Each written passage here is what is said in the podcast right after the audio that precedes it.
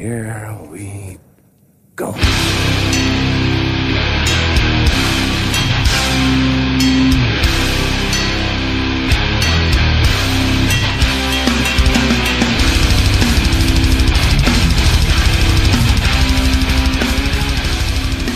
Så där då, då är alla hjärtligt välkomna till avsnitt sextiosex av Nere på Noll podcast.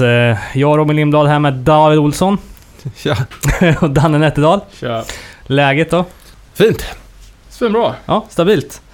Vad tyckte ni om senast när vi hade Patrik här? Det var väl en jävla braksuccé, eller? Ja, kanske bästa kul. Avsnittet. Eller? Ja, det var kul som fan. Skönt att vi fick bra start i nya studion. Verkligen. Ehm... Och det ämnar vi fortsätta idag, kan man väl lugnt säga, när vi ska snacka om Lost and Found. Allt ifrån deras eh, eh, rippade releaser till, eh, till vad de har i backkatalogen helt enkelt. Och, och bolaget och det, dess ursprung och så vidare. Eh, Ökänt kan man ju kalla det. Minst sagt. Bolag. Vi har ju själva spoofat det i avsnitt femtio, så gå tillbaka och lyssna på det så får ni höra lite improviserad tyska. Eh, Eller gör det inte. eh, vi ska väl ta och börja som sig bör med lite feedback. Det är ju sjukt kul att det var så många som skrev på Facebook-tråden. Eh, men också skickade mail till våran nerepanoll at gmail dot com. Och det är faktiskt där jag tänkte börja med... Men Vinny som mejlar och skriver att jävlar vad fett med lite Jesus i podden. Eh, sjukt kul och en sidnot eftersom man verkligen avslutar det här mejlet med Hail Satan. Men eh, han skriver i alla fall eh, Andersson var bra så in i helvete. Jag kunde läs- lätt lyssna på honom i tre timmar till. Eh, det finns ganska mycket att prata om kristna band i alternativa musikscenen. Jag har själv en lång lista av band som var kristna, hade kristna medlemmar, smygkristna eller låg på något kristet bolag. Jag har läst och lyssnat på flera poddar och intervjuer med de här banden, och de flesta i slutändan droppar kristendomen, vill inte bli kallade kristna och även vänder sig mot kyrkan och deras tro efter några år, vilket är intressant. Jag vet inte om vi var inne på det här någonting, men... Jo, men det var väl både de M X P X och sen... Det var ju någon mer också, om det var Come Kid som hade... Ja, just det, precis. Droppat korset. Exakt. eh, han skriver också att det är också intressant eh, med Tooth and Nail slash Solid State. Eh, det verkar som en riktigt stor business. De hade typ monopol på kristna bookstores runt i världen för att sälja deras skivor, och enligt många artister i... Ja, många artister i samma stil liksom. Ja, men det kommer upp. Det fanns ju en kristen bokhandel här i, i Örebro som faktiskt hade ja, med Tooth and Nail Solid State-plattor. Mm. Visst, är det lite pop-punk typ? Nej, mycket. Jag kommer inte ihåg, men de hade ju sett, vad fan heter de där? Disembodiment och jag tror jag köpte den här tidigare Nuns Victim där. Gick dit och bytte prislappar och stoppade ner i min distro. Sålde vidare. Just det. Eh, en annan intressant grej han skriver är att Florida har också en stor Christcore-scene. Eller Kristencore-scene. Jag vet inte fan vad han säger. Men, heter eh, det Christcore? Det vore ju kul om du gjorde det. Strongarm var troligtvis den som började allt där och var ett el- väldigt influentiellt band. Eh, deras medlemmar spelade sen med bland annat Shai Hulud och Further Seems Forever. Chad från Shai Hulud startade Newfound Glory och Chris från Further Seems Forever startade Dashboard Confessional. Eh, och man ska heller inte glömma Under Oath som är därifrån och är kompisar med hela det här gänget. Eh, Jag vet inte om vi snackade om det, eh, Under Oath, att det var... De var med i den här NoFX, eh, vad heter det, reality-showen. Mm. eh, Och var med... Typ NoFX tyckte att de var sköna men dumma i huvudet och att de skulle gå på ett bönemöte. Och jag tänkte att det, uh, det var så, alltså det självhatet som de Andrew Oth kidsen uppbringade var helt skrämmande. Mm-hmm. Hur de pratade bara I'm a terrible, I'm an awful person. I have felt hatred. Lugna ner dig jävla självspäckare. Ja, det är nog ja. Det är nog ett av de banden som, som var de första som en annan kom i kontakt med när det gällde just kristna band. Alltså det var så jävla stort i Sverige. Ja, ja och Strongarm var, var det ju flera som, som, som skrev om att vi glömde. Band ja. Som jag aldrig, aldrig har hört faktiskt. Eh, avslutningsvis då så skriver vi in i... Det finns en podcast som heter Labeled och handlar om Tooth and Nail Solid State. Det finns en dokumentär om Under Oath och en tre timmars dokumentär om Zao. Eh, en ganska influentiell kristet band från Pittsburgh, eh, som hade även medlemmar från Juliana Theory i, band, i bandet i bandet. Jag vet fan, inget jag har hört talas om. Seio tror jag uttalas, eh, mer metal än hardcore, men eh, ja, verkligen ett viktigt band i de kretsarna, inget bra.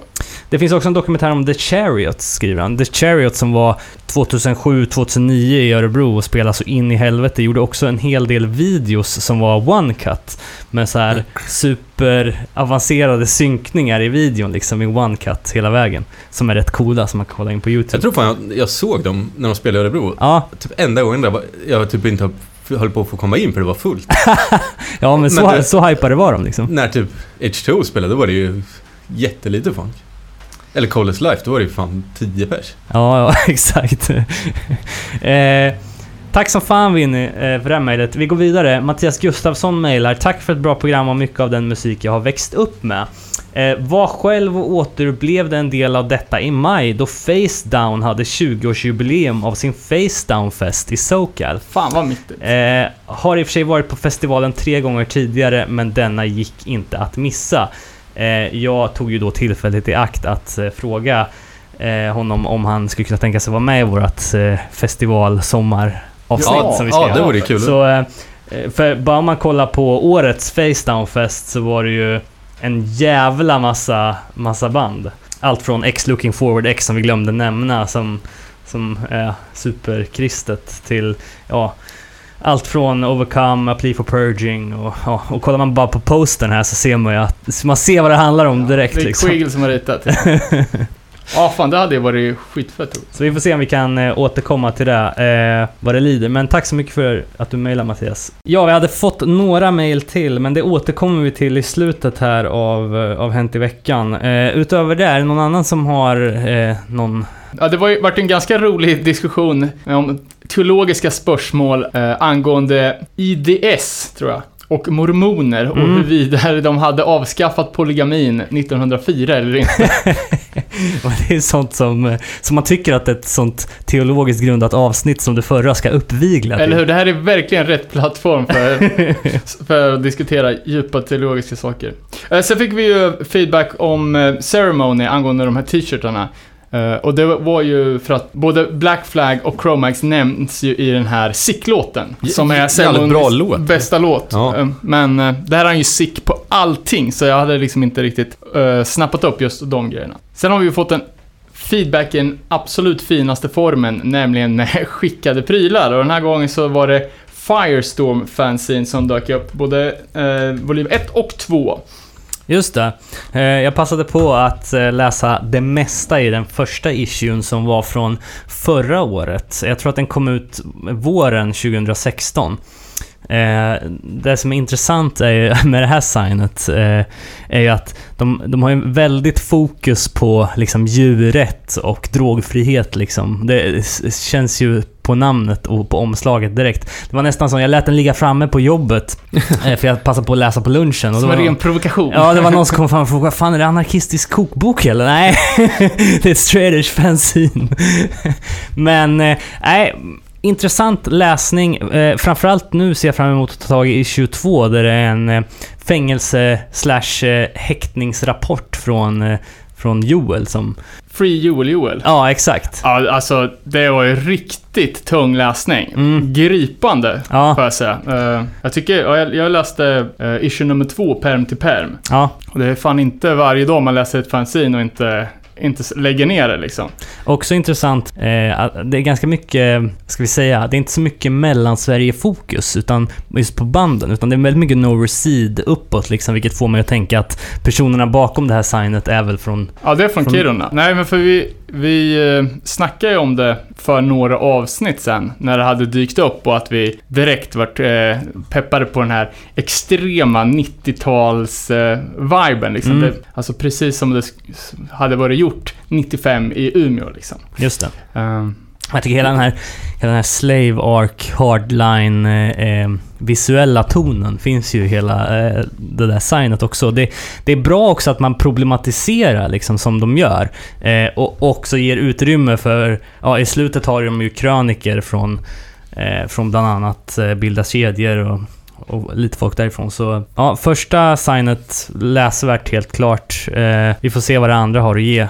Jag, jag, ty- jag tyckte det var, var skitbra. Ändå känner man sig lite ovälkommen som läsare. Liksom, för det var ve- verkligen som, äh, äh, som icke-vegan straight edge person. För det, alltså, man, jag hoppades ju hela tiden på att det här är ju liksom lite med glimten i ögat, mm. men var ändå inte helt säker. Eller lite hardline, eller? Nej, men det är alltså, du vet, det är ett jävla gnällande på, ja men du vet, på ölmors. Ja, eller på folk som inte är veganer, eller folk som är veganer för, av hälsoskäl, eller folk som är veganer av rätt anledning fast äter produkter från Israel. Det är lite såna där grejer. Uh, och sen liksom att Shield-intervjun avslutas abrupt när någon i bandet råkar säga att ja men, alltså om någon vill ta en öl så, så kan vi fortfarande vara kompisar. Bara, äh, äh. här, här måste vi tyvärr avsluta. Skummade också igenom In Defiance i tjugofyra, vilket jag uppskattade. Du har ju snackat väl om det här signet Danne innan. Ja, jag, jag slängde bara med det som en liten så här motpol, ja, för att du skulle få, jag vet inte, utvärdera mer fritänkande. Ja, jag tycker också det var välskrivet. Det som fastnade speciellt var den här artikeln om australiensisk oj. Saker man aldrig trodde att man skulle bli exponerad för i sitt liv. Men. Och så bara en, en sak som jag... Nu har inte jag... Borde, tänkte att jag skulle läsa det här signet en gång till och göra lite anteckningar och sånt där innan mm. vi snackar om det. Men jag blir lite fundersam på det. Jag tror det redan i inledningskrönikan. Det, liksom, eh, ja, det uttrycks ju en allmän besvikelse på att vegan straight edge-scenen i Sverige typ är på... neråtgång. Mm. Vet inte om det stämmer, men så kanske kanske. Uh, och sen liksom att hardcore-scenen nu för tiden är så jävla amerikaniserad. Ja, men vänta nu. Det, det är den ju liksom, och jag är ju den värsta syndaren till det. Fan. Men uh, jag tänker att ev- vegan straight edge hardcore så jävla mycket mindre amerikaniserat än någon annan, även typ men, D-beat, men, ja, hardcore, hardcore eller kommer ju typ från U S A. Ja, det var bara det, så att jag tänkte bara vänta nu, hur, tänk, hur tänker de här? Och sen är det ju liksom ett Earth Crisis-citat på exakt varenda sida. Och det är ju hur fett som helst. Mm. Men det är fortfarande bara, ja, men fan, de är ju flag wavers av gudsnåde liksom. Det kändes ju också som man ville sätta fingret på både att den har blivit amerikaniserad, men också att den har blivit så kommersialiserad. Liksom med den här prylhetsen och... och merch-hetsen och ja. skivhetsen liksom. Ja, men exakt, för det uttrycktes också liksom ett, eh, ja men li, lite mer Krishna-tänk, att ja, det inte exakt. Ska vara så materialistiskt hela tiden. Precis, och det kan ju vara bra att någon lyfter fram den aspekten också i, i dessa tider av hardcore and ja, shopping. Ja, nej, jag tycker hur som helst att signet var asfett, och det var ju flera som skrev till oss när vi hade lagt upp det på vår Instagram och frågade vart man kunde köpa, så jag måste bara kolla upp vart fan man kunde göra det. Firestorm Scene köps via mail på separatisten at riseup punkt net. Coolt. Vi går vidare till Hänt i veckan då. Eh, vi kan ju börja med lite tråkiga nyheter om att eh, det brittiska hardcore-labelet... Labelet, bolaget. eh, bolaget. Fan. Carry the Weight eh, lägger ner efter åtta år av trogen tjänst. De började tjugohundranio och eh, i år då i december så går de i graven i samband med Carry the Weight-fest som de har eh, haft... Ja, sen dess, jag vet inte hur många år de har kört, men de har i alla fall spottat ur sig en hel del coola releaser med både Repentance då, i och med att Pat som spelar gitarr där är med i bolaget, eh, Renounced och... Den nya hyllade Eco Strike släppte ju där också. Just det. Och det är ju, ja, de måste ju ha en femtio sextio releaser. Jävligt skumt att de, att de lägger ner. Det känns som att det går bra för, för bolag. Ja, verkligen. De kanske är upptagna. Ja, eh, Pat is moving abroad. abroad. Fan vad jag butchar amerikanska uttal idag. Han flyttar ja, så, utomlands helt enkelt. Det har blivit så jävla amerikaniserad. Ja, jag menar det. Och du är ändå den enda här som är vegan straight edge, så vi kan inte byta på dig heller. Men du, fan, det var ju skitfett lineup. Jag har den där. Carry the Weight Fest. Eh, nej, fan, det har jag inte. Jag kan väl... Eh... Men jag kan, jag kan säga om jag kommer ihåg. Ja. För headlines var ju one oh eight och Integrity. Okay. Va? Uh, ja, ja. Och sen var det Payday, Firm Standing Law, Renounced och typ fyra fem band till. Just det, och det är i London, ja. När, när var det? Eh, sjuttonde december. Fan, det hade kanske varit något. Ja, nice att åka till en engelsk stad dit man kan och, och, och, landa i rätt stad. om man flyger. Verkligen. För det var ett jävla meck att ta sig till, till Manchester, Leeds-regionen där. Eh, ja, tråkigt i alla fall. De har ju verkligen varit på tapeten de senaste åren med jävligt mycket feta releaser, så... Ja. Eh, de kommer ju starta ett nytt bolag. Sånt där, det går inte att sluta med. Säkert. Jaha, eh, är det något som har något annat? Eh, Fireburn, har ni sett det? Nej. Nytt band som kom från ingenstans och varit överallt på tapeten. Uh, det var ju någon ty- typ av all-star-band med bland annat Todd Youth från, ja, men uh, typ Warzone, Danzig, et cetera, et cetera. Tillsammans med Israel Joseph I, mm-hmm. uh, sångare i Bad Brains uh, under ett par år på nittiotalet. Okej. Okay. Och inte uh, för att för, för, förväxla honom med Joseph I, som är H R's smeknamn. Jaha, som han okay. också har som titel på sin nya biografi. Superrörigt. De två tillsammans med han heter också Todd som lirar med Nails bland annat. Okej. Okay. Det läste jag om, men jag lyssnade aldrig. Nej, det var ju jävligt fett. Det är en, en tolva som kommer släppas på, på uh, Closed Casket Activities. Uh, fem låtar varav en är en riktig såhär, dub Bad Brains-låt. Och det låter ju exakt som Bad Brains. Uh, Punkt Bad Brains. Ja. Ja, exakt. Det var ju både punkt Bad Brains och det andra Bad Brains. Ja, för fan. Det verkar kunna bli jävligt fett. Och det var direkt hyllat överallt. Ja. Eh, jag kan fortsätta där då. Ja. Eh, allas våra favorit vars eh, nyhetsförmedling jag har tagit på mig att föra fram i Sverige. John Joseph. Nytt projekt släpps imorgon. Eh, en YouTube-kanal. Eh, vad tror ni att den kan heta? Meat is for pussies. Uh, hard Truth heter den. Men det är faktiskt matlagning, matlagning på tapeten.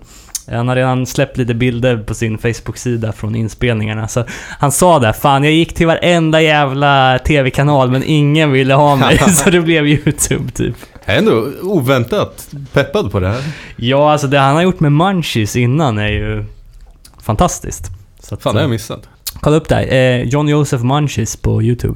Eh, det är ju Vice eh, tv-kanal, ja. Eller matkanal kan man säga. Ja, varför inte? Sen eh, så fick vi ett mejl från Daniel Johansson eh, som gjorde oss uppmärksamma på, liksom Mark Strömberg, att Code Orange spelade på någon wrestlinggala här eh, i, i, igår, eh, lördag. Eh, och det är lite coolt. Eh, Också lite pajigt. Ja, jag tror att det var någon mer jävel som gästar dem på scen. Men det, jag försökte fråga om det eventuellt var så att Code Orange-grabbarna gästade någon slags... Och tjejerna. Ja, gästade någon slags akt eller match. Ja. Men det fick jag inget bra svar på. Det känns så. Som att Code Orange-gig är våldsammare än en wrestling-match. men, men såg ni videon, eller? Från, från giget, nej. Ja. Nej, det fanns en video alltså. Ja. Ta och kolla in. Det var ju typ någon inmarsch för någon brottare. Ja, ah, okej, okay, okej. Okay. Fan vad mäktigt intro att ha, ha ett liveband med sig. Men det är inte första gången det händer för fan. Ah, okej, okay, jag, jag är inte så van i brottningsmatcher. Eh, ja, eh, vidare. Ah, jag så, såg eh, jävligt intressant, eller va? Men jag tänkte spann vidare på det. Eh, det kom upp en listning på naziband som finns på Spotify. Mm-hmm. De hade listat typ trettio band. Och bland annat då på själva den här... Jag såg det på internet. Så på själva visningsbilden så var det något band som heter Skinful. Och då var det liksom fotat skärm... Screenshot från Spotify. Och så var man bara direkt relaterat till högerländet. Då var det On The Job som är ett svenskt punkband. Ja, jag är ganska säker på att de inte är nazis. Nej, precis. Um, så tänkte jag på den här, jag vet inte om ni kommer ihåg den, när Aftonbladet listade nazimusik. Nej. Det var ganska länge sedan. Uh, ja, då gjorde ju de någon så här jävligt uh, genomarbetad uh, research kollade efter naziband. Och de fick ju ta på Screwdriver och vad det var. Men de listade även Dropkick Murphys. Men, och det var ju såhär, bandnamn så var det liksom motivationen. Och då var det bara, de sjunger Sieg Heil, Sieg Heil, the gang's all here. Sjukt kul. Ja, verkligen. Så bara, bara tänka på det, bara liksom... För jag själv typ anmält en, en låt på Spotify. Mm. Eh, lyssnade på en gammal countrygubbe eh, eh, som heter eh, John Horton. Och de, bland hans låtar så dök det upp en låt som hette uh, All N-Word Hating Me. Mm-hmm. Uh, som var dessutom en annan artist. Okay. Jag tänkte bara, hur fan kan de släppa igenom? Alltså, har de inget filter liksom? Det måste ju vara så jävla mycket som läggs upp. Ja, jag tycker också det. Och sen, sen tänkte jag bara, ah, det är säkert ja, jävligt mycket som läggs upp och det är svårt. Men så tar man en, en låt, alltså typ No Fakes, Kill All The White Men. Mm. Bara, ja, ah, den antar jag är där. Men då blir, hur blir det så bara, hur ska de liksom... De måste liksom, liksom utvärdera låtarna bara, den här är ju ironisk. Alltså vilket jävla jobb det måste vara liksom, att hålla koll på nyanserna av, av rasism liksom, vad som är skämt, vad som är okej, vad som är skämt fast inte okej. Ja, just det, just det. Ja, det är säkert tre heltidsanställda eller något som Aha. sitter och kollar på det där. Men ja, ja men det är, alltså, i det här fallet så är det ju bättre att fälla än att fria. Jag ser hellre att några låtar inte finns än att när nazis sitter och drar in några royalties-pengar. Jag menar det. Och det måste ju ändå vara lite upp till bolagen själva som ligger bakom musiken att även hålla koll på artistens profil på Spotify liksom. Sen så såg jag, det var också lite relaterat, det var en sån här skivgrupp på Facebook som hade typ, jag vet inte, de... Då hade det startats en utbrytargrupp för att det, på en, i den ena, den gamla gruppen såldes det typ nazipunk. Mm. Uh, och då stod det även bara, uh, och även band med pedofil, nej, så här barnporrbilder på omslaget. Finns det? Ja, det var ju bandet Scorpions. Som på, jag vet inte om vi kollar upp det. Det är så här sen, vadå, det klassiska rockbandet. Det klassiska tyska rockbandet har släppt en platta med typ ett naket barn, alltså typ en tjej som är tolv, sprittsprångande näck. Plattan heter Virgin Killers. Wow, wow. Den hade man fan inte hört om alltså. Nej, nej, där är ju flugit under radarn. Släpp, släpp på majorbolag liksom. Det är ju as weird. Är det inte naken pojke på Nirvanas skiva också? Jo, för din bebis, det tror jag är mer okej okay, alltså. Nej, det där, det var fan en, en chock alltså. Ja, verkligen. Eh, sen så såg jag också att eh, det är en ny fe- ja, minifestival, eller vad man ska säga. Eh, Halloween Brawl i eh, Västerås den eh, tjugoåttonde oktober. Lineup, Waste, Undone, No Saving Grace, Lowest Creature och... allas vår favorit T B A. Så att eh, vi får se om det dyker upp fler band där. Mäktigt. eh, Men det är då den tjugoåttonde oktober eh, på Lovisagården i Västerås då. eh, Apropå feta gigs, eh, Misfits har ju annonserat nytt gig. Aha. I L A. Var det verkligen där dock? Jag tror det. Eller? Finns det någonting som säger att det inte var ett gig? Var det bara en teaser eller? Ja, det tror jag. Det stod inte att det var ett gig. Det stod väl typ, snart kommer det något sjukt. Ja, du tänkte så. För det var ju Live Nation L A bokat, som hade bokat flyg som var avsändare. Uh, och sen kommer det något sjukt. Typ Hell on Earth tolv trettio. Ja. Ja, jag vet inte fan. Så det, vadå, det är i slutet av december alltså, eventuellt? Ja. Uh, eftersom jag ska till L A i påsk så jag hoppas att det, det inte är i slutet av december. Att det här har någonting med påsk att göra. Ah, ja, okej. Okay. Spännande. Ja, liten annan notis där. City Keys har släppt en musikvideo till låten Brights. Finns att kolla in på, på YouTube. Den var jävligt fet. Ja, riktigt bra gjord. Jag tror de hade lite tveksamheter här om att köra en performance-video om det var Legio, men det funkar riktigt bra. Verkligen. Fick jävligt eh, hårda Harm's Way-vibbar på det faktiskt. Mm. Vilket är bra. Eh, så är även att eh, Screw, som vi nämnde i tidigare avsnitt, Uh, vi har ju haft två stycken av tre medlemmar som gäster i det här programmet, Emilio och Gabi. Uh, deras uh, demo är uppe på Bandcamp och det ska släppas på fysiskt format på tre olika källor. Uh, amerikansk uh, version på Brain Abuse och en australiensisk version på Raid on the Parade. Worldwide plus, alltså? Ja, uh, plus uh, D I Y-släpp uh, på den europeiska marknaden. Coolt. Uh, gör också sitt första gig på Gula Villan femtonde september. Eh, ja, eh, avslutningsvis då. Man kan säga att det har varit fullt ställ från väst i mailkorgen. Det vill säga, Norge har eh, kontaktat oss. Vi har alltså norska lyssnare, det, det är jävligt kul. Men vi har då fått eh, skivor skickade till oss från ett band som heter Mörkt Kapitel. Mörkt Kapitel. eh, så vi tackar Oysten eh, Nilsson för det. Eh, ska vi ta och recensera dem när de dyker upp. Yes. Eh, och sen så mejlade en Kjell-Arne Sandvik oss. Han, han skriver så här: hej, eh, jag började lyssna på podcasten och tänkte jag skulle tipsa er om det norska bandet från Tron- Trondheim Brutal. Fan, jag visste att det skulle. Okej, nytt försök då. Säg bara vad bandet heter. Så, så kul är det inte.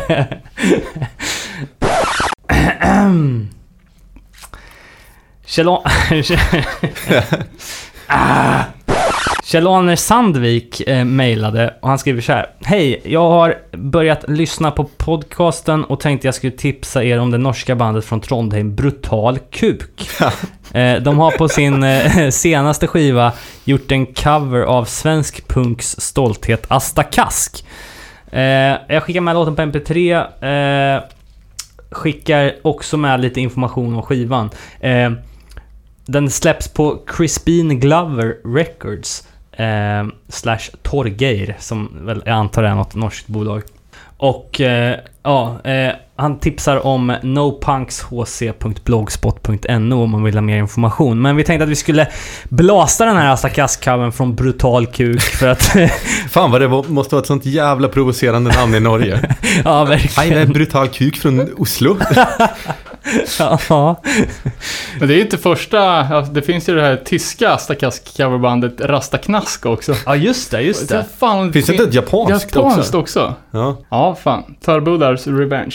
Det här måste vi ju lyssna på.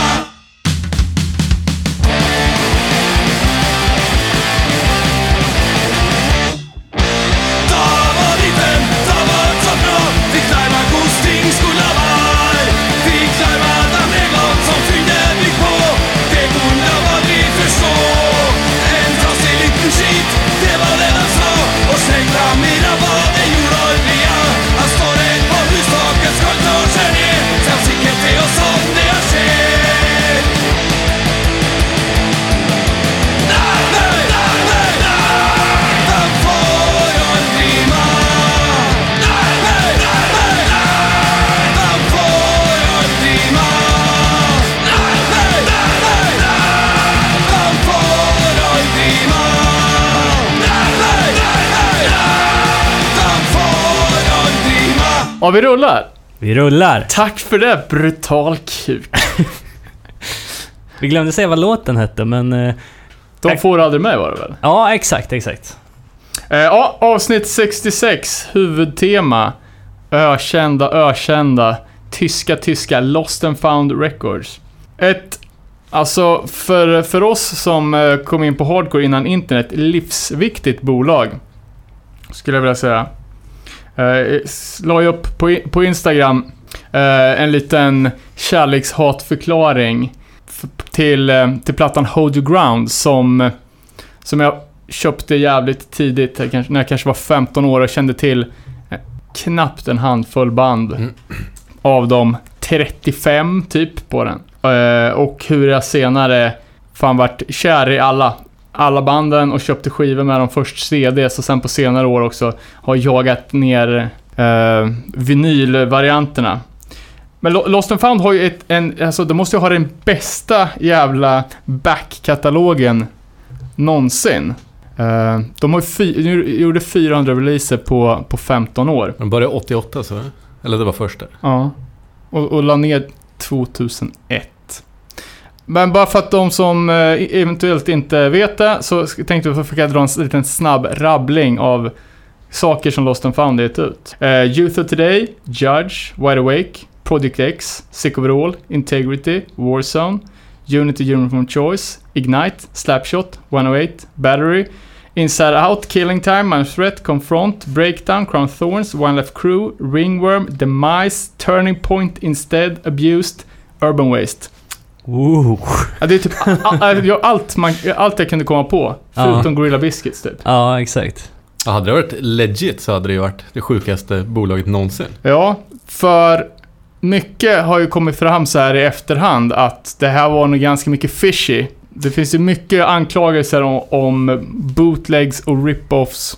Redan från början eller? Nej, jag vet inte. Alltså, jag har varit lite besviken när jag försökte researcha det här ämnet för att det är så pass lite som det gick att hitta. Mm. Um, bolaget ja, men, verkar man... alltid vara lite hemlighetsfullt. Super, man trodde det skulle finnas hur mycket som helst. För det finns liksom ingen officiell biografi, som alla bolag med självaktning borde skriva någon liten sida liksom om sig själva och lite tankar och så här. Jag läste någonstans att, att Lost and Found aldrig satt upp ett merchbord på, ett, på en spelning. Och, det, och han, grundaren Bernt, han har aldrig, vad jag kan hitta, gjort några intervjuer heller. Och som du sa David, att typ tyska företags... Alltså, Uh, uppgifter om företag är inte lika lätt tillgängliga som, som i Sverige, så att det är svårt att se. Ja, det hade varit sjukt kul att se omsättning. Uh, för alltså Lost and Found had, hade när, när de var i sin peak uh, så hade de en egen studio, i, egna fabriker som pressade vinyler och C D-skivor och merch.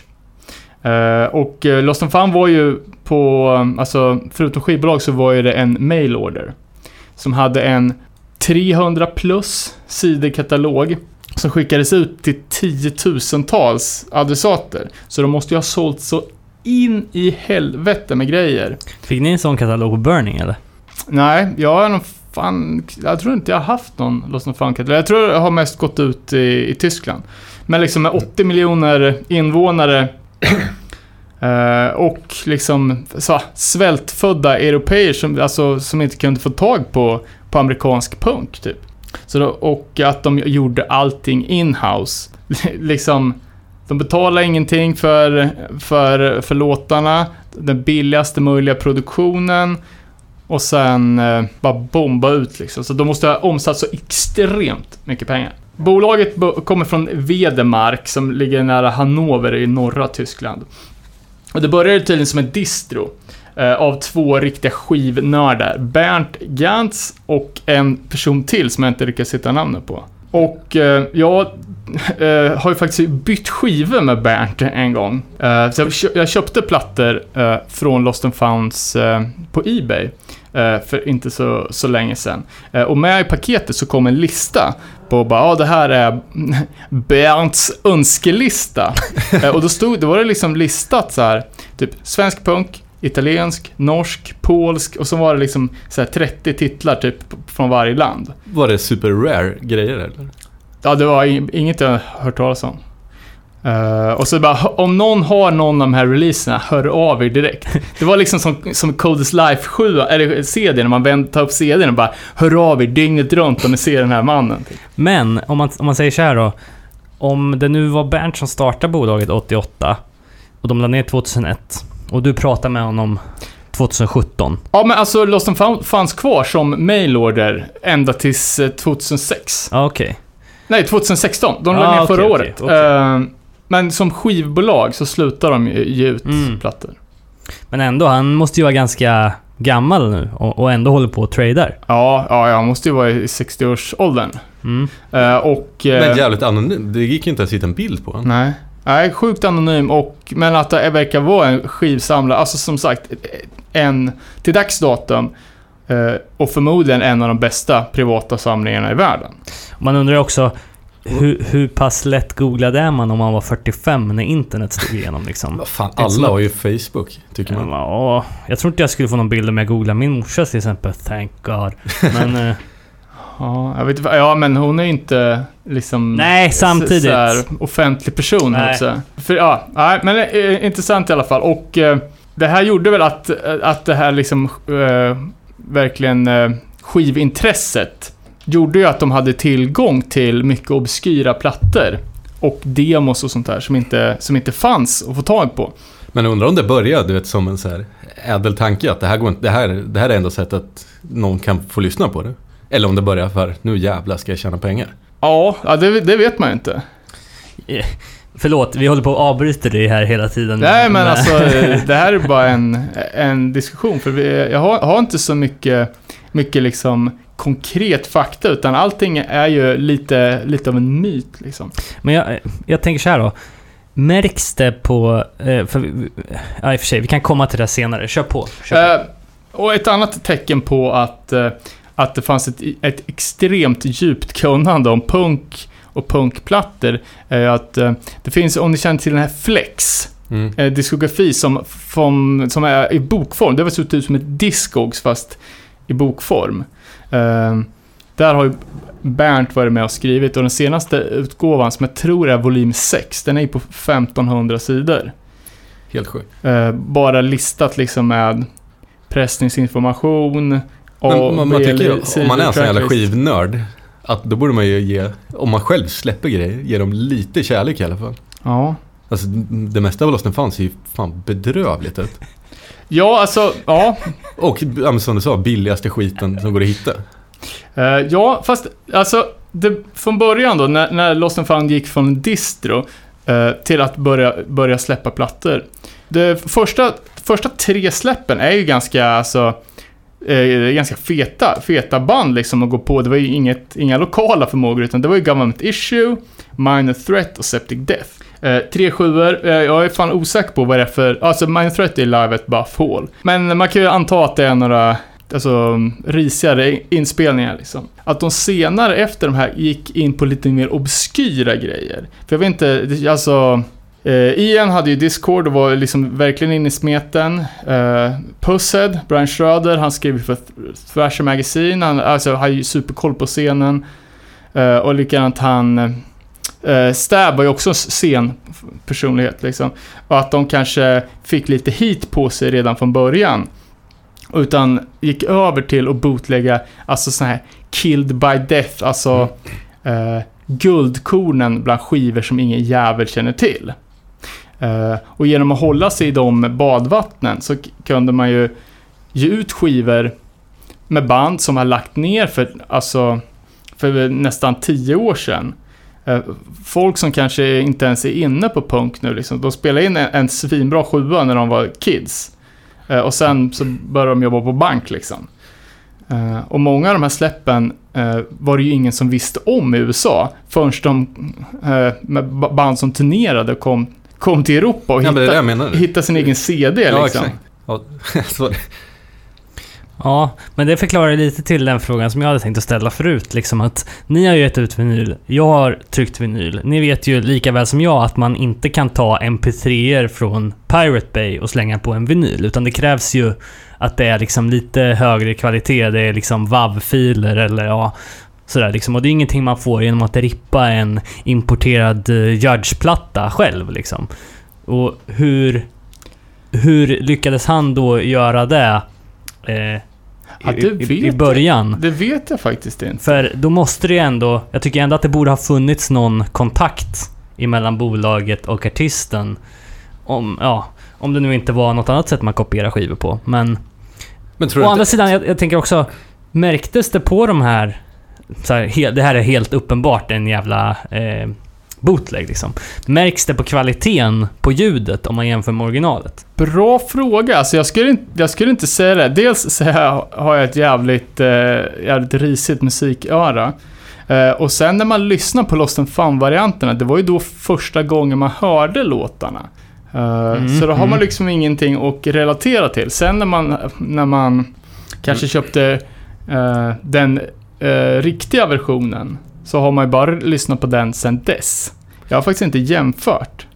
Men det var aldrig något till. Nej, men inte som man tänkt på att det nej, dåligt. Det skulle jag inte säga. Men det var ju så, eftersom det var innan internet, jag fattade aldrig att det här var något bootleg företag. Exakt. Man tänkte ju, ja, det, det är rimligt. Tråkigt då om de själva har, för det kan jag tänka mig från artistens perspektiv också och deras bolag till exempel då, att om eh, bootleggen ges ut med en annan ljudkvalitet och man liksom, ja, du köper den, du vet, inget, du vet inte bättre, du lyssnar på det, får en upplevelse av soundet, ja. Och sen så hör du originalet och sen låter det helt annorlunda, eller ja. Ja, nej, men, men framförallt alltså det som är det absolut lättaste att märka är ju att eh, det visuella.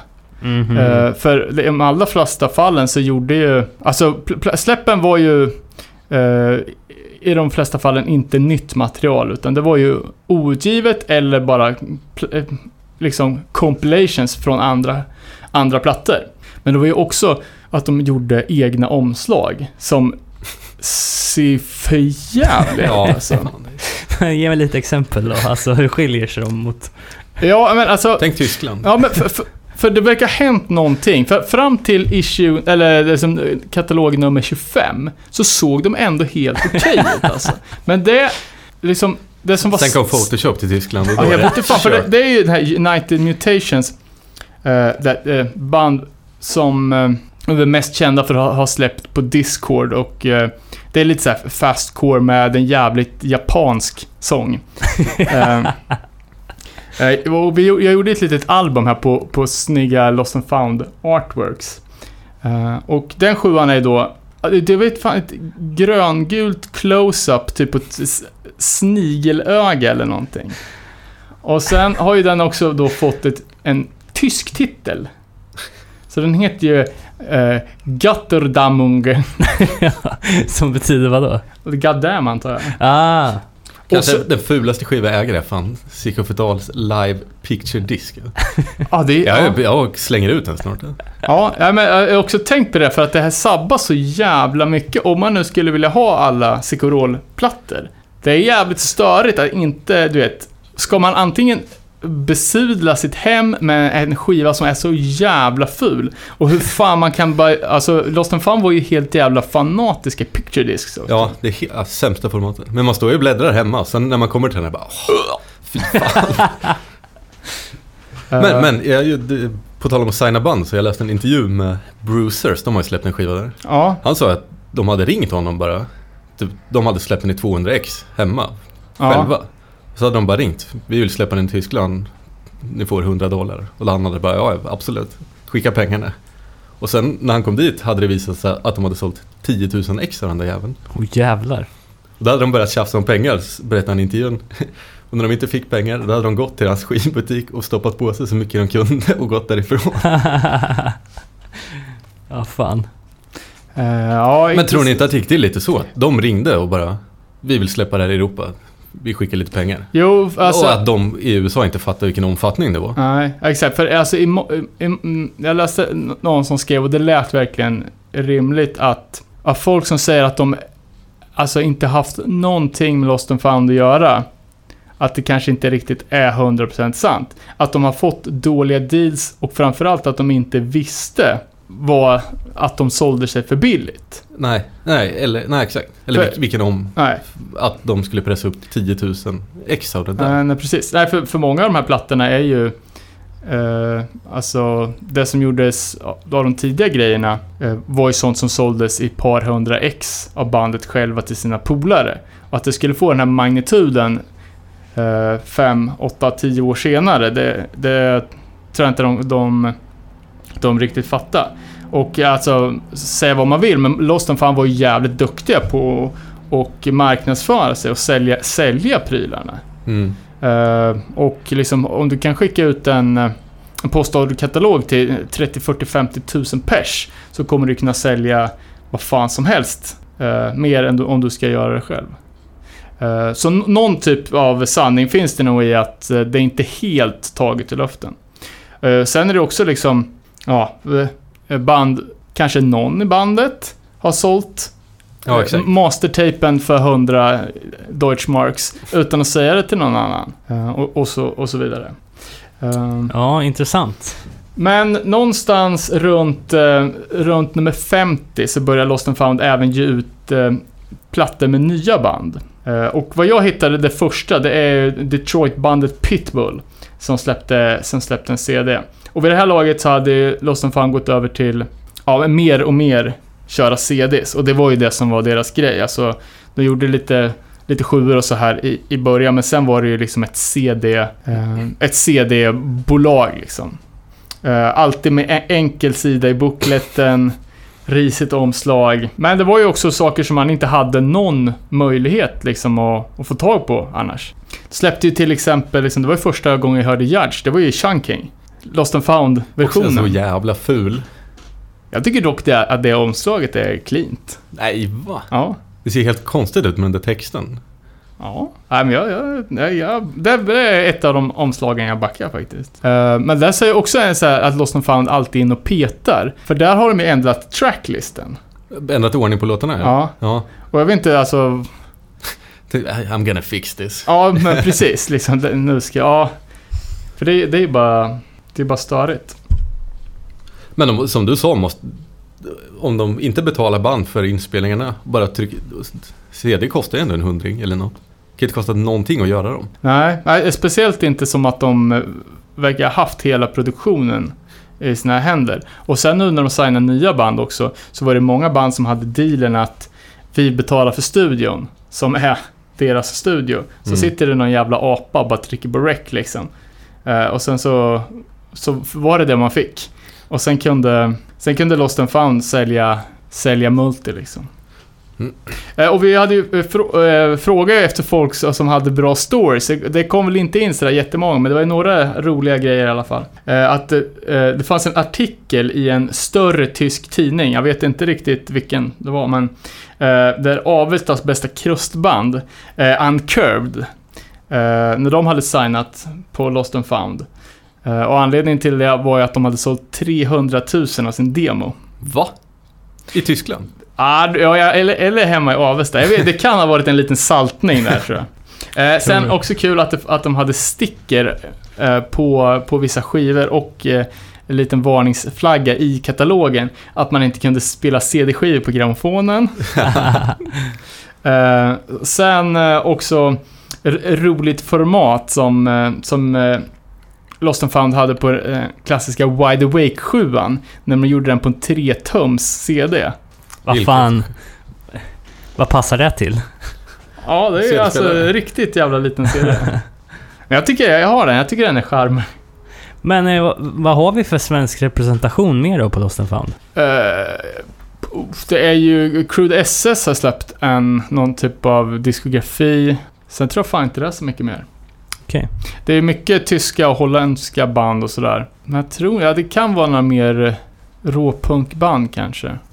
Men då får man anta att Lost and Found hade sin absoluta storhetstid i mitten, slutet av nittiotalet, eller? Ja, men absolut mitten på nittiotalet. Alltså, jag antar att det var en likadan hardcore-våg i, i Europa som det var i, i Sverige på den tiden. Fick även kommentar från en kille som har lirat i bandet Crivits, ett holländskt band som låter lite Orange County, eh, som var riktigt signade på, på Lost and Found, och att de, att de fick en fair deal, att de, de hade det bra där.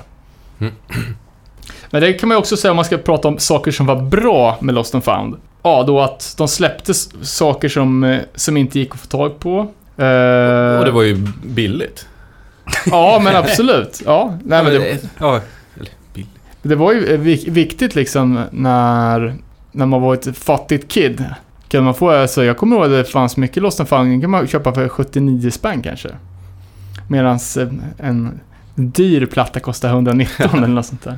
Uh, andra bra grejer med Lost and Found, och det var ju lite som den här Crivits-killen var inne på, att uh, de, gjorde, de gjorde ganska mycket för, för de europeiska banden som låg på på Lost and Found. Till exempel så satte de ihop dem med på massa skumma splittar. Som vi nämnde, Rikers hade en split tolv, dubbel tolv picture disc live. De har även gjort en sjua upp, tror jag. För den har jag. Uh, det var som fan. Ja, och K- Killing Time, Time har ju en med, vad heter de? Prof- Profound Effect. De är i och för sig inte uh, de är inte europeiska.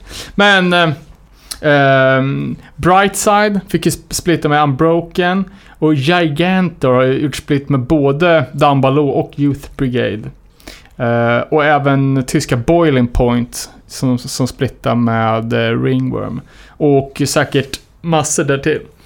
Mm. Så det kan, det kan ju ha varit eh, skaplig fjäder i hatten för något random band från Tyskland och helt plötsligt splitta med Psykorol liksom. Känner vi någon som gillar Rikers eller? Ja, de, det är väl en person i, i dagsläget. um, Kanske ska jag spela en Rikers-låt?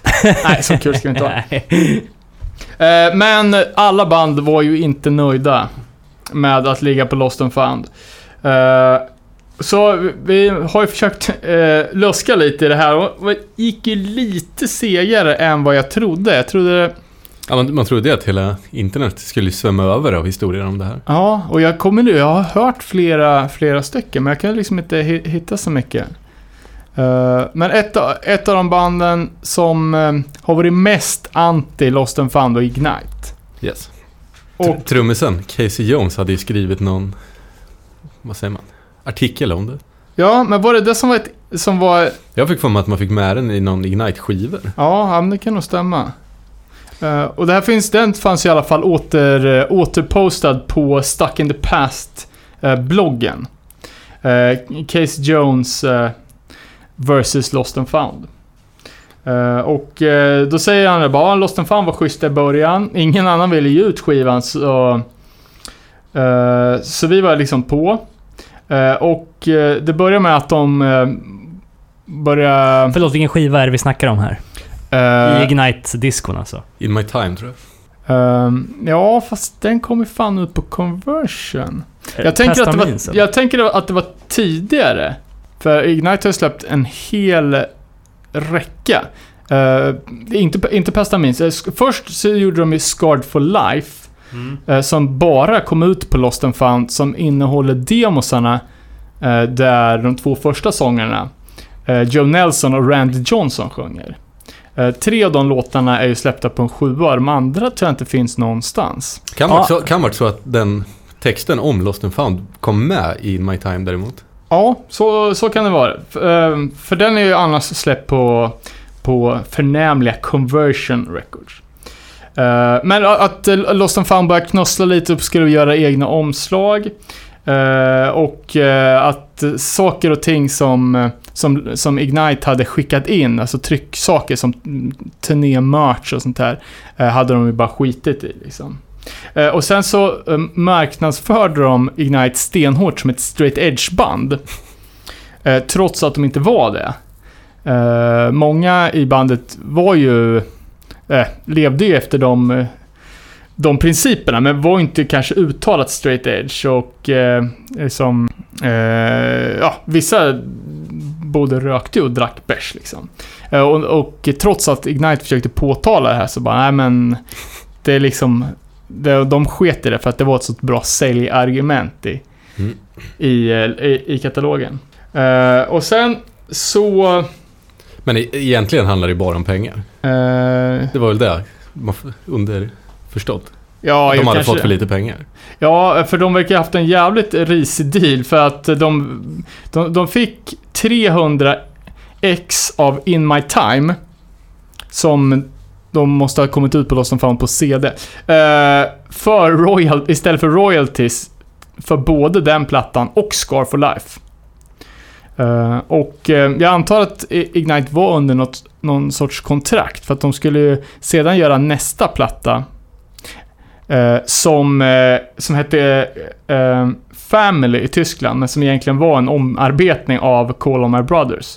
uh, Och det har varit en liten utpressningssituation att uh, Ignite ville inte, ville inte göra den. Men då hade de, uh, Lost and Found, sagt att uh, om ni inte går med på den här dealen, så då kommer vi göra allt i vår makt, eh, vad det nu innebär, för att sätta Fun Records i konkurs. eh, Och Fun Records var ett annat tyskt bolag som var bra polare med Ignite. mm. Mm. Låter lite douchebagigt. eh, Ja, och eh, även att eh, Lost and Found hade gått in eh, över huvudena på Ignite och ändrat i både mixning och eh, ja, med tracklists och sådana grejer. Det är ju det sjukaste jag har hört. Utan att eh, säga någonting till bandet. Fy fan, vilken jävla surprise när man hör den då. Det här var inte det vi godkände. Nej, nej, det är ju också så jävla onödigt beteende, ja. Om man inte tycker att man själv är gud. Exakt, jag menar, visst att man har en... Eh, en Heil Hitler-A D som sitter och säger att nej men det här bolaget, du ska vara min, min grafiska profil och, och, och, liksom. Men när det handlar om själva konsten, ja. Så, alltså i form av eh, artistens verk. Ja. Ja, men det är bara att ändra ordning på låtar på en skiva är ju ja. skumt. Sen eh, har det ju stått ganska mycket om när Danne Mahoney då eh, från främst från eh, No For An Answer, men de släppte ju Carrie Nation på Lost and Found. Och hur han hade haft en eh, jävligt eh, omfattande eh, utläggning om hans förehavande med Lost and Found. Eh, och det här fanns postat på Livewire-forumet. Eh, men dock är det forumet nedstängt så det gick inte att läsa. Eh, sen stod det även att Strain, kanadensiska eh, hardcorebandet, hade, har släppt en platta som heter Bomb Vedemark. Eh, och eh, eh, det var mat- tidigt material Uh, och deras första sjua på, på en C D. Och Vedemark är ju då staden där Lost and Found kommer ifrån. uh, Och det hade, hade ju att göra med att uh, Lost and Found hade bootläggat en platta med dem.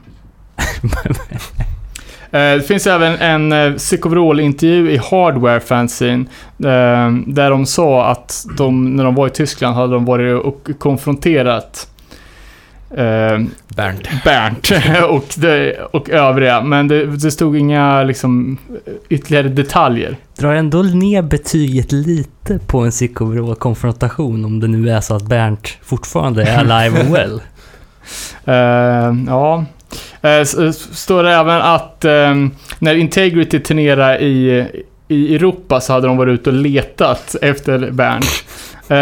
Och vi pr- pratade om, de släppte en platta med gammalt material på Lost and Found som vi kom fram till hette Hooked Breath Stole Lung Cunt. Sjukt udda namn. I ett ord. Och, eh, det fanns även alltså, m- eh, kampanjer från hardcore-scenen. Eh, jag kommer ihåg att man, man såg så här, klistermärken, det var en så här, kista, så stod det Hardcore nittiofyra Killed by Lost and Found.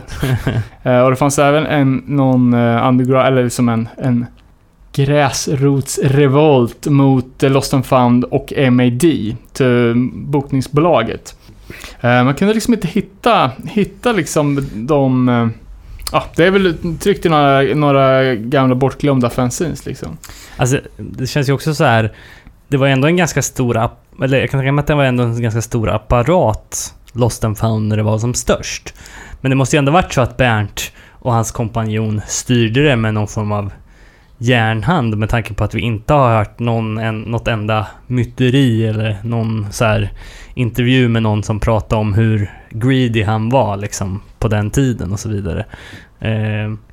Nej, nej, men jag tror alltså det här utspelar sig ju pre-internet och U S A låg ju alltså längre bort på den tiden. De är ju ganska introverta liksom och se, ser ju inte så mycket till. Jag tror inte de är så observanta på vad som händer i Europa. Fan, tänk om det skulle visa sig att Bernt inte ens finns. Då, är, ja, då säljer vi det här manuset till Hollywood Stat alltså. uh, Och jag har ju snackat mycket om skivor nu, men alltså den stora den stora kassakon var ju merchen.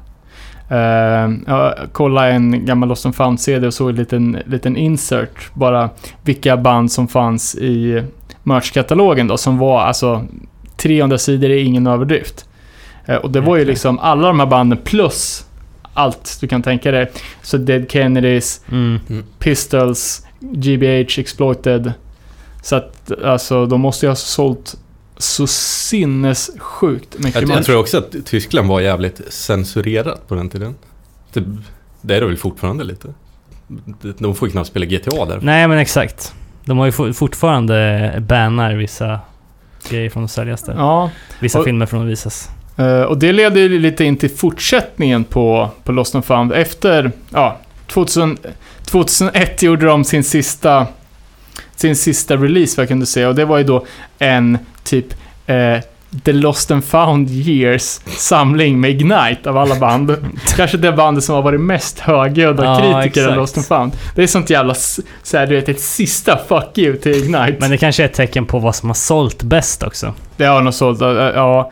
Uh, Ignite har ju alltid varit väldigt uh, kompatibla med alla typer av musikscener. Ja, men alltså att de har varit väldigt stora och väldigt eh, förtjusta i Europa. Mm. Eh, och eh, tillbaka liksom. Mm-hmm. De har varit uppskattade i Europa. Så det har nog sålt jävligt bra. Eh, men, men att, ja. Nej, kör. Eh, för eh, under, i, i, liksom i inläggsbladet i det enkelsidiga så stod det alltid längst ner så här, Lost and Found, eh, hardcore, punk, metal och kanske alt-rock. Men liksom ju senare release det blev eh, så var, lades det alltid till grejer. Så sen var det hiphop. Och på slutet var det så här hardcore, drum and bass, darkwave, hiphop, techno. Så det var, det var liksom mer och mer grejer som lades på. De hade även en sublabel som bootlägga hiphop-vinyl, tror jag. Ja, men som heter Check Your Head. Uh, ja, men det är också så här bara, nu har vi mjölkat ut den här, den här scenen. Vad tar vi nu? Jo, nu ska vi göra alla gamla klassiska hiphop-tolver. Ska vi göra dem på en tysk jävla bootleg, liksom. Smått genialt. Ja, man undrar ju hur han har klarat sig igenom allt det här rent liksom juridiskt också. Ja. Alltså... att det inte har kommit en stämningsansökan liksom. Ja, nej, för man äh, äh, hört från att äh, att de jobbar ganska mycket med liksom den här lite D I Y-etosen som, som kanske mindre bolag har, att det är liksom ett handskak och sen är det bra med det.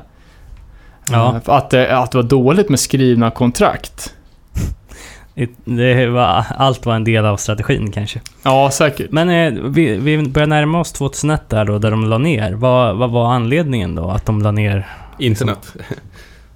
Det var så? Nej, jag vet inte. Men jo, det, men det var det kommer fram. Ja. Och du kan få tag i grejer. Ja, men det var ju skivbolagsstöden. Det var ju därför ja. Burning Heart gick från tretton anställda till eh, Zip Zero. Det var ju... Om Hardcore nittiofyra dödades av Lost and Found, så dödades ju... Lost and Found tjugohundraett av internet liksom. Mm.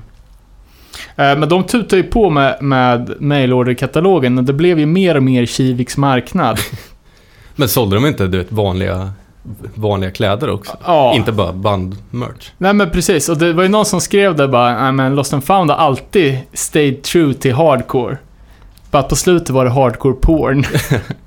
Ja, men ja, det läste jag också, att de hade någon porrdistro.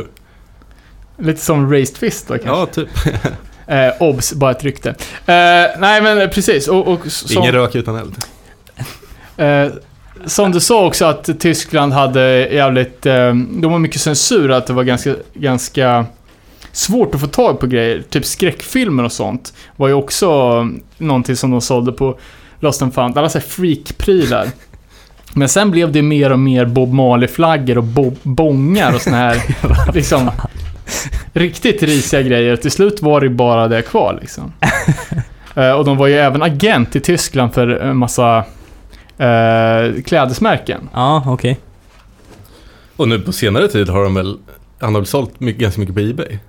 Ja, alltså det enda som... Där har han kommit på något nytt knep att hassla folk på pengar. Testpressar. Ja, oh, fy fan. Jag är så jävla förbannad på det här. Alltså. Om man kollar på Discogs, då ser man alltid, du vet, det, det står så här, Ignite testpress. Det finns ju tio x, men det är trettio som har den. Ja, ja precis. Det går ju att kolla det, på, det, det... på PopPsych också. Uh, att uh, alltså det finns mer än... En, alltså det finns på vissa typ de Ignite-testpressarna som, som säljs dagligen på eBay från Lost and Found um, är sålda typ trettio gånger det sista halvåret, och ändå så står det fortfarande bara typ exklusiv testpress en av tio. Ja, det är ju sjukt. Men har ni själva blivit hasslade av? Uh, ja, alltså jag tror jag har nämnt det här i avsnittet också, och när jag, när jag, där, när jag börjar beställa grejer eller köpa på eBay, då var det ju när de la upp testpressen här första gången. Ah. Eh, och då alltså, fan, det var ju Warzone testpressar och köpte ett par Ignite och sådär. Eh, och då var man ju verkligen så här, vad fan, ja, bootleg, men fan, testpress, en testpress. Och det är ju som klassiska band om man är dem i huvudet. Eh, ja, det är verkligen det. Eh, så då var man ju tvungen att hugga liksom. Och, eh, och då var då jag fick det här trade, eller trade-listan. Mm. Eh, önskelistan från Tyskland, och bytte... bytte First Degree Murder sju mot första Super Touch sju. Men alltså just testpressar är intressant, för om man gör en vinylorder på tvåhundrafemtio ex till exempel, ja, då brukar det vara fem testpressar med kanske. Ja, innan. Du får ju välja hur många du vill ha. Jo, exakt. Men det finns ingen anledning egentligen. Om man inte har det för, för att sälja dyrt, så det är ju liksom en, okay, en till varje bandet och en till bolaget. Ja, det var det jag skulle komma till. Men egentligen är det ju för att höra så det låter bra. Så att det låter bra, ja, ja, exakt. Men så att alla, alla kan få varsitt ex hem i brevlådan. Ja. Men det var så... Men jag menar, det måste ju vara höjden av dumhet och botlägga testpressar, tycker jag, som utom, utomstående. Nej, men alltså, tror, han har ju säkert inte, det är ju inte testpressar. Han har bara slängt omslagen på Ignite-skivor och satt på en, en ny label. Ja, jag, jag, jag, jag tror ja. det är en liten konspirationsteori från min sida, men... Det är klart han har gjort så. Eh, jag tror också det. Speciellt om det nu är sant att de sitter på en vinylfabrik. Att de har kört en, en liten run, vita labels, hundra ex av alla sina mest klassiska. Mm. Och nu säljer de en och en som testpressar. Mm. Eh, till idioter. För alltså... Även fast folk är sjukt skeptiska, så liksom folk är kompletister och liksom de är inte dyra. Nej. När jag köpte dem, då kostade de sjuhundra spänn styck kanske. Sen har de ju sakta gått ner ju mer som säljs liksom. Så nu är de ju nere på noll. De är nere på noll helt enkelt. Hur var det med merchen då? Som de, hade de kläderi fabrik? Eller ja, klädfabrik? Det är helt övertygad om att de hade, hade eget tryckeri och att de gjorde egna designer. Mm.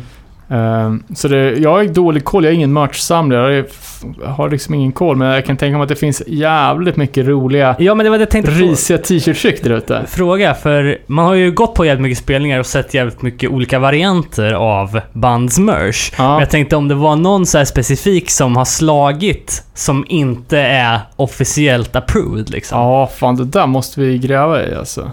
Jag ska fan ta och ropa hem en gammal eBay, eller en gammal Lost and Found katalog på eBay och kolla. Ja. Bara t-shirt-trycken. Så hysteriskt roligt. uh, men no- någonting som de har gjort också, när, när de hade den goda smaken att inte göra egna omslag, så har de faktiskt fått till det då och då.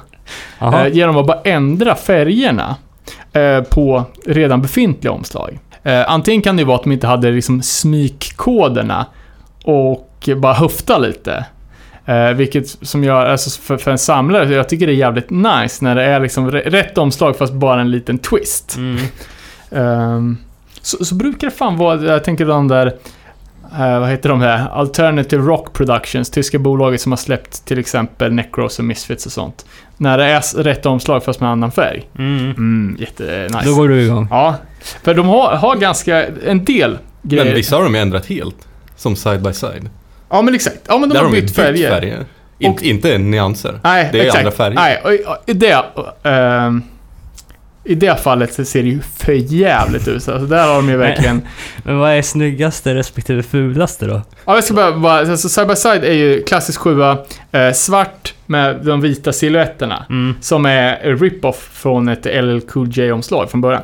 Uh, Men här har de ju då gjort en picture disc som är blå med gubbarna i gult. Kan vara en liten hommage till Sverige när de ville signa Uncurbed.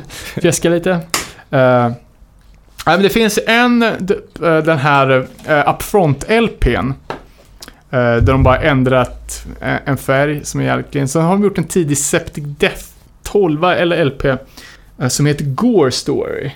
Det är också jävligt, alltså den är... Ah, den pussad skalle och sen så är det liksom lite, vad heter såna här, neonfärger typ. Ja, ah, den är, den är jävligt clean alltså. Eh, så finns det också en som bara finns på C D, så, eh, typ en diskografi över New Jersey-bandet Release. Eh, där de har typ en, eh, alltså man, man ser att det är samma samma dude som har gjort omslaget som gjorde originalomslaget, fast en helt annan bild med såna här, du vet, Hud-demoner. Ja. Skitsnyggt. Coolt. David, har du några favoriter? Uh, ja, inte mer än nämnda. Något som provocerar dig då i form av omgörningar? Ja. Egentligen inte. Eller allt provocerar ju. Ja. Uh, ja, jag tänkte innan vi rundar av så tänkte jag i alla fall nämna lite om de banden som låg på Lost and Found frivilligt. Uh, och eftersom vi är så amerikaniserade så kommer vi bara prata om de amerikanska banden. Uh, no offense mot Krivitz och Brightside och, och de här. Uh, men framförallt då så var det ju one oh eight och Ignite som vi har jobbat ganska flitigt med i Krishna-avsnittet respektive Orange County-avsnittet. Men två andra band som, som släppte fler plattor på Lost and Found var ju Battery och Slapshot. Och The Barry kanske heter. Inte batteri utan det vill säga misshandel. Barry, ja. Barry. Ett typ sista, sista av Youth Crew Vågs band från D C som lät helt olika mot de andra D C-banden. De kom ifrån en scen som ja, det var ju den här post-hardcore-grejen med Fugazi och dem. Men Barry börjar ju, jag har fan aldrig riktigt varit någon fan av, av, av dem om man ska vara helt ärlig. De, de, de släppte ju en, sin sista platta på Revelation, och den köpte man ju i samma veva som man köpte alla de andra Revelation-plattorna.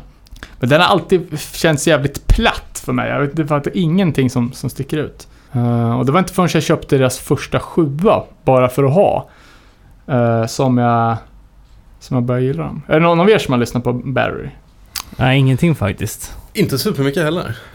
Inte för att det är dåligt, bara för att det inte, nej, men, inte har känts. Nej, det, det finns bättre band. Ja, det mm. känns fan ganska mediokert. Mm. Uh, men den första sjuan är fan jävligt cool, för den är lite mer alltså, tidig. De här tidiga fröna när Youth Crew blev liksom nittio-tals, alltså lite metal metal hardcore. Eh, typ lite stil med första Mouthpiece sjuan som också är så här eh, mindre Youth Crew än vad det skulle senast bli. Eh, och Battery släppte ju tre tre plattor, eh, varav den första på på Lost and Found. Only the Die Hard Remain. Eh, på en gräslig gul picture disc. Fin- finns även på en eh, proper vinylutgåva i U S A på Tidal Records. Jag vet fan, eh, man tänker alltid på eh, Brian, sångaren i, i Barry som, som har den här jävla blonda parsen. Jag tycker alltid han har så här, gips på armen också.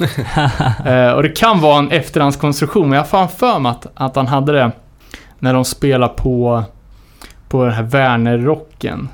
Han har i alla fall garanterat på, för de, de gjorde också en, en split med Ignite för, för att säljas på en jävligt lång Europa-turné som, som Ignite och Battery var ute på. uh, Och övrigt så är ju Ken, Kenneth Olden, uh, klassisk hardcore-gubbe som har spelat i alla uh, alla de uh, typ Washington-banden. Han uh, spelar med Barry one thousand och uh, även med de Damnation A D som precis släppte en ny platta som, uh, som jag såg jävligt mycket om. Uh, som jag fattade först i veckan att de har gjort en uh, coverplatta. På Cure? Ja, jag lyssnade på den. Ja, det, vad tyckte du? Ja, inget jag kommer lyssna på igen kanske. Ja, jag, jag tyckte... Inte för att det var så bedrövligt dåligt, men... Det heter, eller kan han lyssna på det? Det heter den Pornography. Ja. Uh, för jag var tvungen att lyssna på Cure-plattan först. Jag är inte riktigt klar med det än.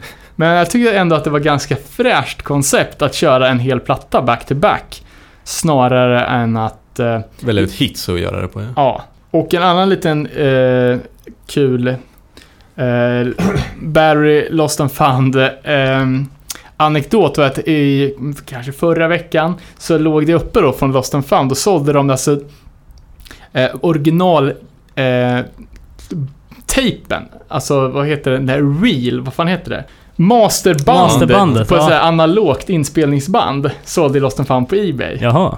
Eh, och så, vad, vad gick den för då? Jag tror att det låg på en tusing typ. Uh, och så såg jag någon som hade lagt upp det på, på, på, på Instagram. Så bara, nu har jag köpt en, en jävla klenod.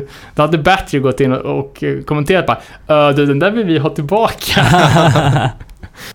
uh, Och för övrigt så ska ju Barry ersätta H two O på den här kommande legendariska spelningen i Holland, Sound Revolution. Jaha, med anledning av vad då? Ja, uh, vet inte. Mm. H two O ska ju lägga ner. Ja, men det har man hört nu sen vi startar podden. Ja, typ. uh, ja, jag vet fan. Uh, jag, är inte, jag är inte helt såld. Nej. Men uh, det, det är okej. Okay. De har, de har en, de, en del hits, det ska jag säga. Och den Titelspåret Only the Diehards Remain är ju jävligt fet.